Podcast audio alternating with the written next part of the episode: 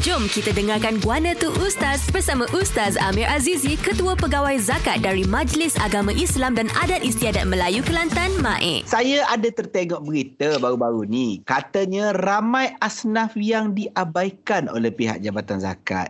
Asnaf-asnaf ini tidak disantuni dan dibiarkan. Apa hukum tidak menyantuni asnaf?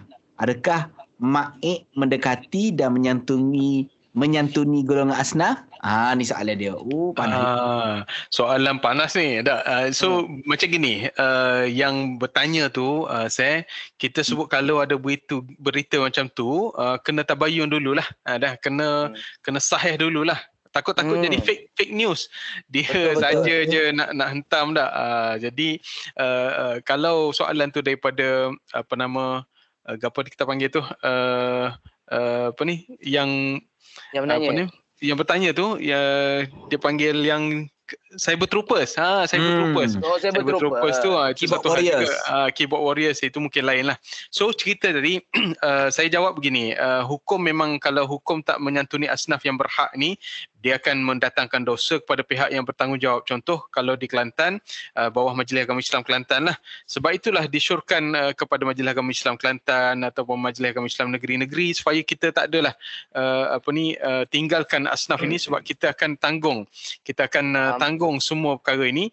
Jadi maik uh, kalau untuk uh, contoh kepada yang bertanya tadi, uh, maik kita menyantuni asnaf ni, kita sediakan pelbagai skim dan program pada asnaf untuk tahun ni saja sampai bulan Oktober 2021 kita dah keluarkan 52 juta 882 ribu lebih uh, kepada uh, 17 skim dalam 17 skim kepada program-program untuk uh, asnaf-asnaf ni lah menggunakan hmm. wan bantuan wan zakat.